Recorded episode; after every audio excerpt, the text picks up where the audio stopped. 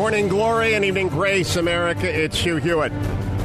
Quote, and having finished in one hour a war which had been protracted in its continuance and diversified in its incidents and its fortunes to a degree exceeding belief, compared with all before it, after the destruction of more commanders than all the previous wars of Greece put together, it was now put to an end by good counsel and a ready conduct of one man. In one hour. So, who is that man and what is that hour? Well, if you listen to the Hillsdale dialogue today, you'll find out it's the weekly ascent into the higher realms with Dr. Larry Arnn, president of Hillsdale College, or one of his colleagues at the wonderful Hillsdale College. Dr. Arnn, a good summer afternoon to you. And to you, Hugh. How are you doing? Good. I have just spent the last hour talking to Davis Gaines, a man of, of great accomplishment in the American musical theater. I'm curious, does Hillsdale do much theater? Uh, we have a big drama department, and they put on three big plays and a bunch of little plays every year. Well, and, uh, we've got several kids working in in uh, drama in their lives now who are graduates. And if you go in and watch a movie, and you see lightning in the movie, the lightning was made by a Hillsdale graduate named David Pringle. Oh, that's fun. His company is called Lightning Strikes. Oh, like uh, go watch or think of the scenes in. Uh, the movie where the guy uh, Perfect Storm. Yeah. He did all the light. He did. He basically does all the lightning. He oh. invented the big, bright, amazing lights that can produce lightning in a in a film. Well, then I have a second question for you, which is also related to what just is going on today. The 50 most amazing college campuses for 2013 is a list over at thebestcolleges.org. Wonderful, beautiful Hillsdale is not on it. Neither, for that matter, is Miami of Ohio, which I've always ranked as number three in the United States. These sorts of lists, though, are, are proliferating, Dr. Arnn. Uh, what do you make of such things? Well, there's 2,000 colleges, and so, uh, you know, I'm in the commodity business. Uh, just think there are 450 uh, congressmen, and they're not all impressive. There are just too many of them. There are 2,000 college presidents. What are they like? what am I like? Uh, yeah, so, yeah, but of course, you know, and of course people are interested in colleges, but for the same reason people are interested in the Hillsdale dialogues. There's beautiful stuff that goes on in the good ones. And uh, so, yeah, of course there's a lot of lists. And also, people send their kids to them. That's really important. Yes, that's and I just don't like them being ranked so well haphazardly. No one could possibly have visited even a tenth of all of the colleges, which they then purport to rank. You know how the U.S. News rankings work? I think 25% of your grade is peer evaluation. And so they send college presidents and admissions officers lists every year. Well, not lists. They they ask you to fill out to rank them all. Well, I don't know them all, right? Yeah. I can't. I can't. I'm I'm like anybody else. I can name a hundred probably because there are 50 that are named after states and they're secondary ones, right? That's a hundred. And then I can probably name most of the Ivy League colleges, and then I can name the famous ones who are not Ivy League. Where I can name Hillsdale, most people can, and I can name ones I've come in contact with. Yes. Right. And so I get I might get to 150. And, yes. And so how can I rank them? You can't. In fact, the, the, the, picking has to be selective in any listing, like Plutarch's Lives, which we have spent many weeks in. And, and the, he picks from every person who had lived before him, and he comes up with these uh, 40 pairs of, of lives. And it's a, a remarkable selection process, but it's, a, all, it's always somewhat random. Uh, today, though, Dr. Arnn, you picked this pair. And I must say, I'm pretty good on Sulla. I know Sulla well, in fact. Yeah? I don't know much about Lysander, and I had forgotten what I knew, and it's a pretty remarkable life. Amazing guy. Amazing guy. And and more a mixed like his evils are better offset with his virtues than in my opinion the case of Sulla. Uh, he was a heck of a guy and he did what the battle you're talking about what, what happened to end the Peloponnesian War that lasted 25, 27 years and destroyed Athens and eventually destroyed Sparta too. The victory is what destroyed Sparta, and and Lysander had something to do with that. We'll talk about that. It ended with a naval battle because finally Pericles was right when he said they'll never beat us unless they can break our navy, and Lysander did that, and he did it by three means that are foreign to Sparta, which means he was changing Sparta. One means was he went and got a lot of money, and he got it into Sparta. And the Spartan code was money was heavy and made of iron and treated with vinegar so that it would never become shiny.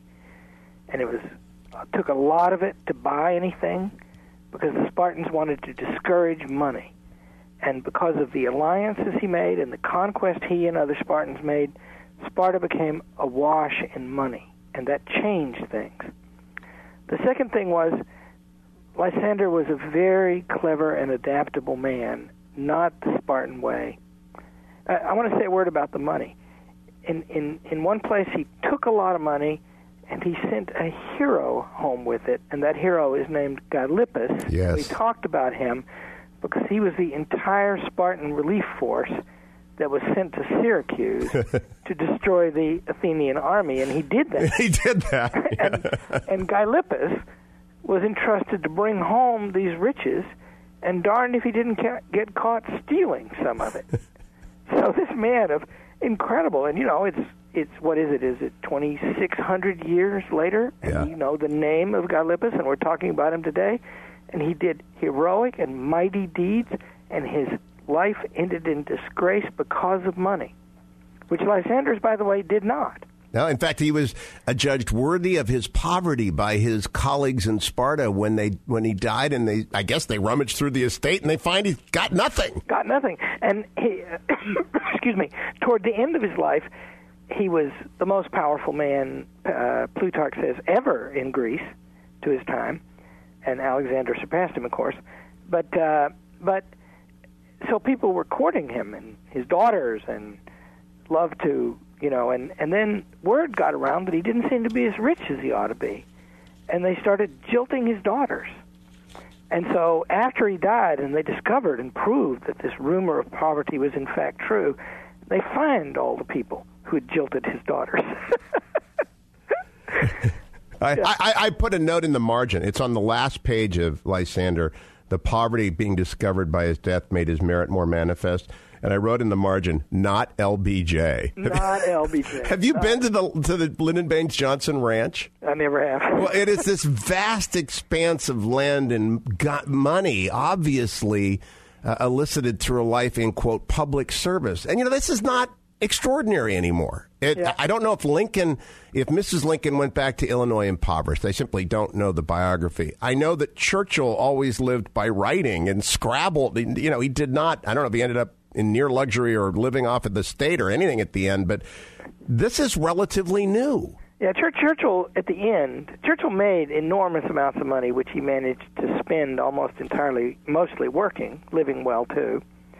You know, he had teams of secretaries, 16 hours a day, and people working all over his house all the time. And he worked and worked and worked, and he lived well. And then he lost lots of money in the American stock market twice. But Churchill, and, and then after the war, uh, Churchill was a famous man, and Henry Luce paid him a million bucks for the serialization rights to the Second World War. And Churchill was pretty well to do, but he was also known as a man of great accomplishment because you can only earn money by writing if people buy the writings. Yeah. yeah. Let me uh, let me read for you a line of which I made a note about Churchill. Uh, this is early in the Lysander entry in Plutarch. Aristotle, who says all great characters are more or less atrabilious, as Socrates and Plato and Hercules were, writes that Lysander, not indeed early in life, but when he was old, became thus affected. I had to look it up. Uh, and it's melancholy related, Yeah. and Yeah. and I wrote down Churchill. Do you agree with that? Uh, well, yeah, no, um, but with a caveat. Um, great men, uh, you know, here, here's what I think it means, and I'll apply it to Churchill. Look at what Churchill achieved. It's it's incredible what he achieved. But you know, a lot of it, as far as political career goes, he was close to achieving by the time he was 35 years old. And when he finally became prime minister, it was a desperate situation.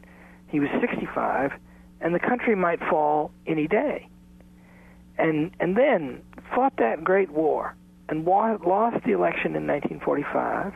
Later won and drove the socialists out for 20 years. and then he watched the rise of the Soviet Union. And so the last book, you know, the last famous book, uh, some of the history of the English-speaking peoples actually came out later than this, but in the last volume of the Second World War, it's called Triumph and Tragedy and that means his book titles ends with the word tragedy. Oh, interesting. I'll be right back, America. Dr. Larry Arnn, it's the Hillsdale Dialogue. All of them are available at hughforhillsdale.com. There is a link at hughhewitt.com or simply go to hillsdale.edu. I'll return. Stay tuned.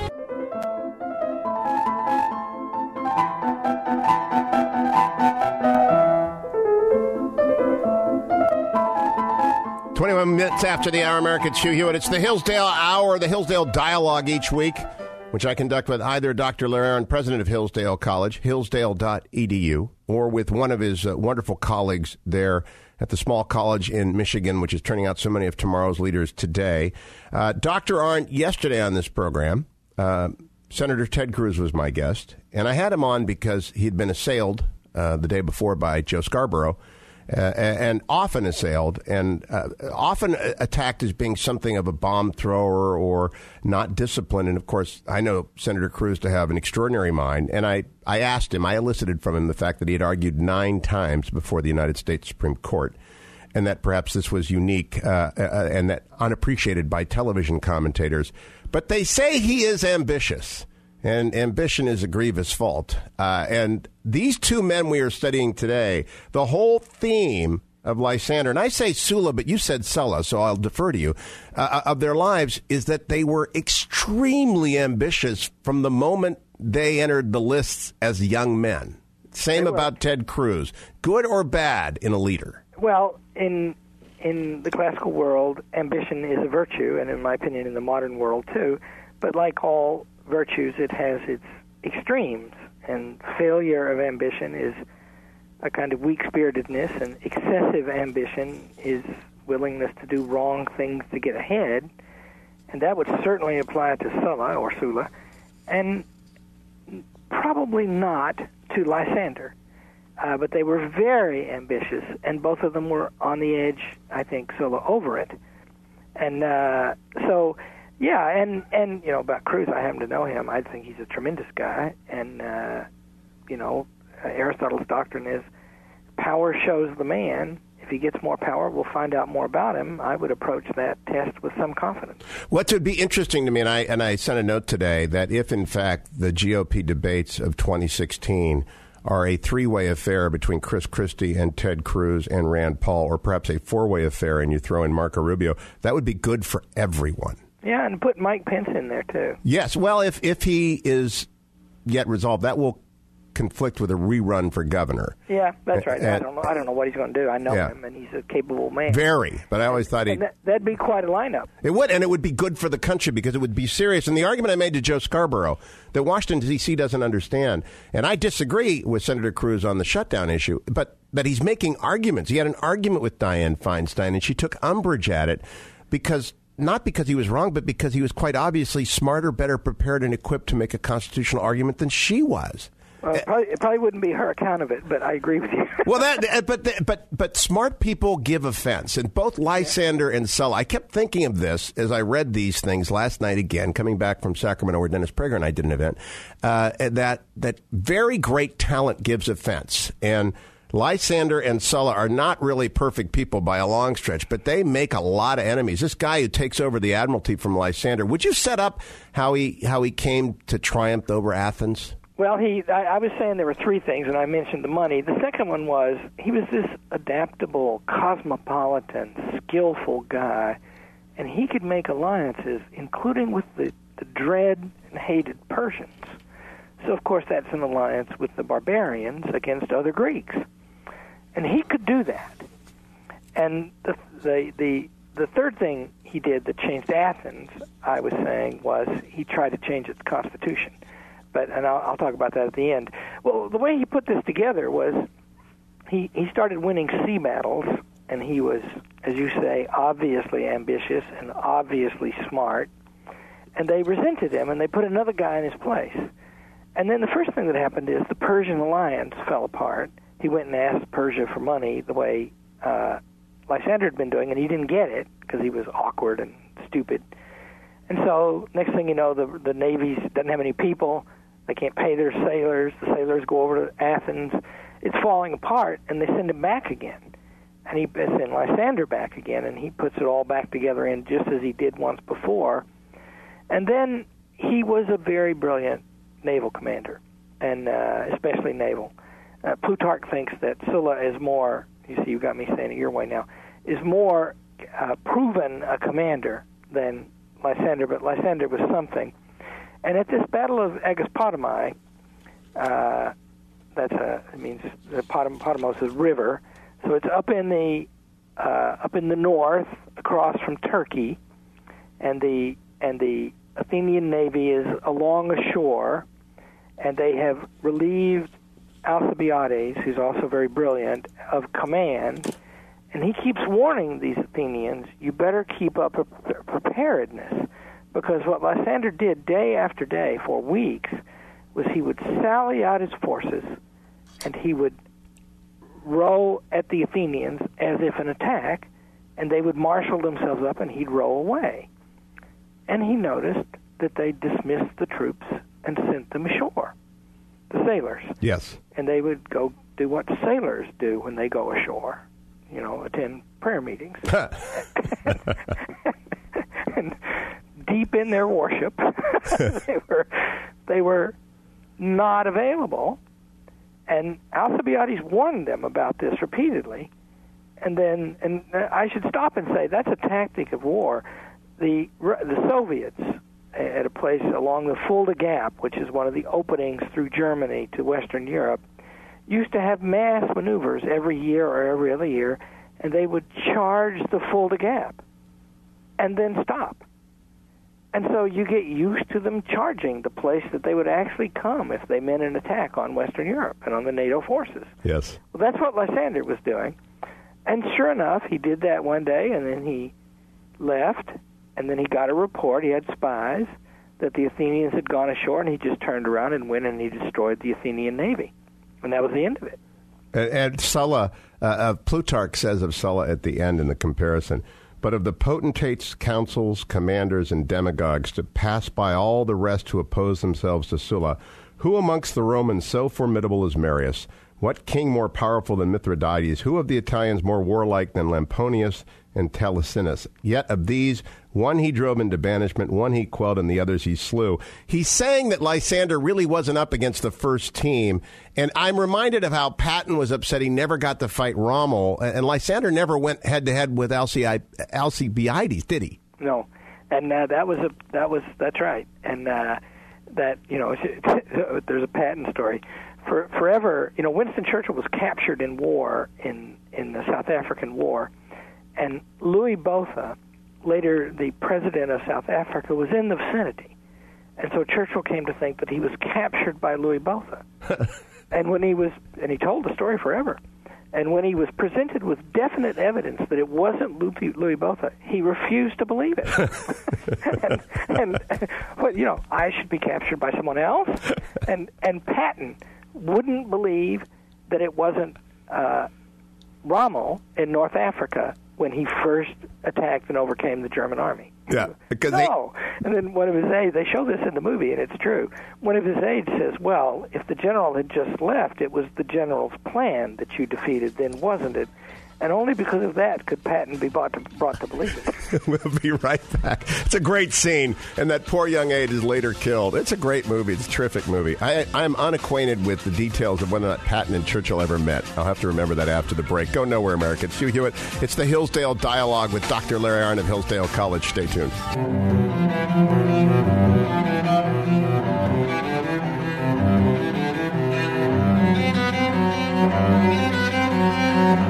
34 minutes after the hour, America. Where else on a Friday afternoon are you going to hear a conversation about Sparta and Athens and Churchill and Patton and Lincoln and Johnson and everybody else? But here on the Hillsdale Dialogue with Dr. Larry Arnn, president of Hillsdale College. If you're looking at colleges right now, you're a college, you're a rising high school senior, go over to hillsdale.edu and take a look around if you enjoy conversations like this.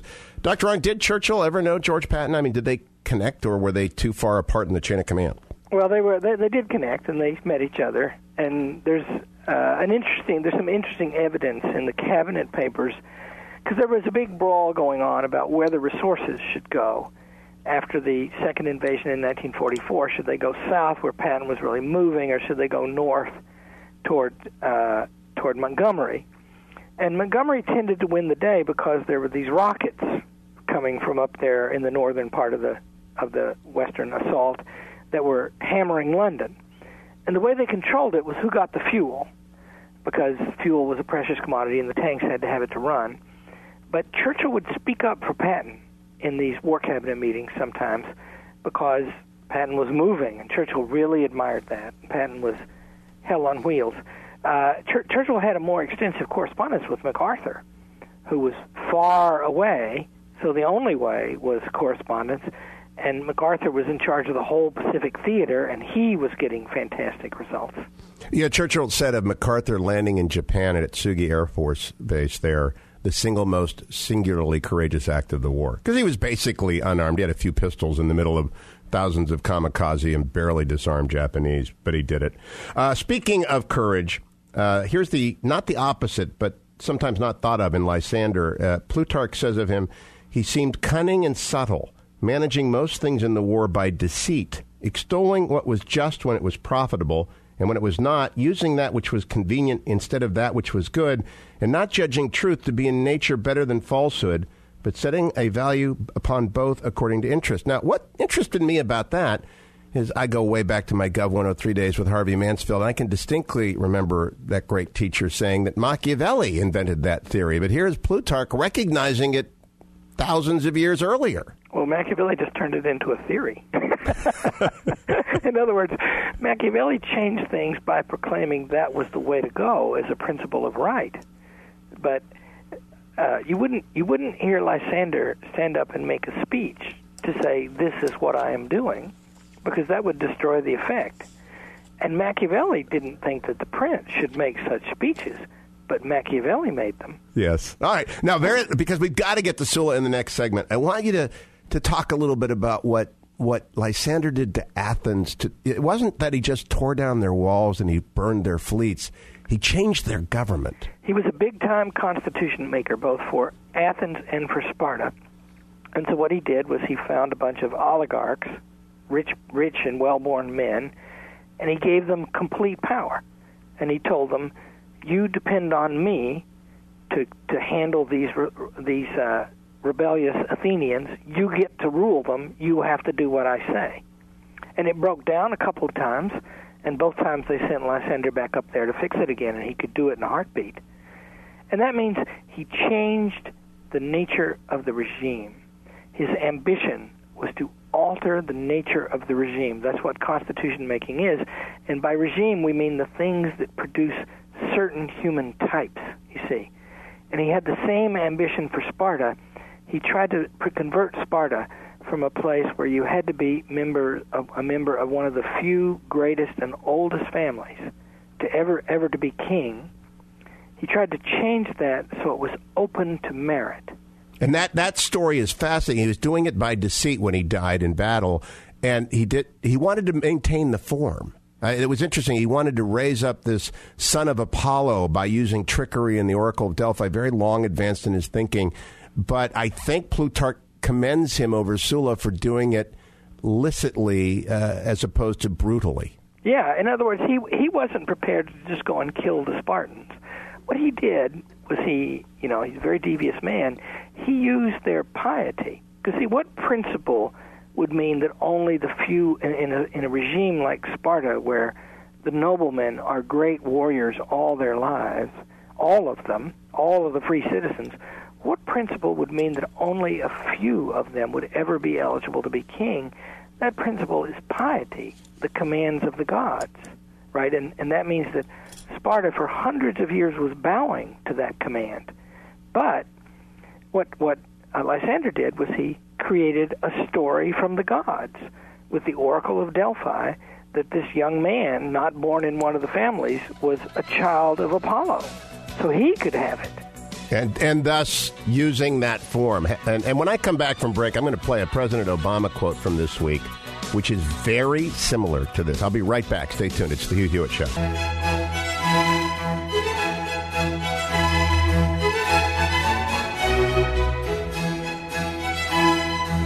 44 minutes after the hour, American here with Dr. Larry Arnn of Hillsdale College, hillsdale.edu. If you're enjoying this conversation, we began them in January and we began with the Iliad, and we've just been marching chronologically through some of the great texts of the West. They are all available, all of these conversations at hillsdale.edu or at hughforhillsdale.com.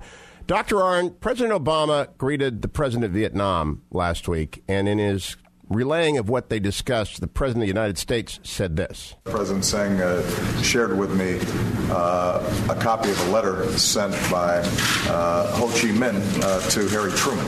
And we discussed the fact that Ho Chi Minh was actually inspired by uh, the U.S. Declaration of Independence and Constitution and the words of Thomas Jefferson. Uh, Ho Chi Minh talks about his interest in cooperation with the United States, and President Sang indicated that even if it's 60 seven years later, uh, it's good that we're still making progress. Now, Dr. Arnn, uh, obviously, I'm jumping 2,600 years, but what the president did rhetorically is not dissimilar from what Lysander was attempting to do through the Delphic Oracle.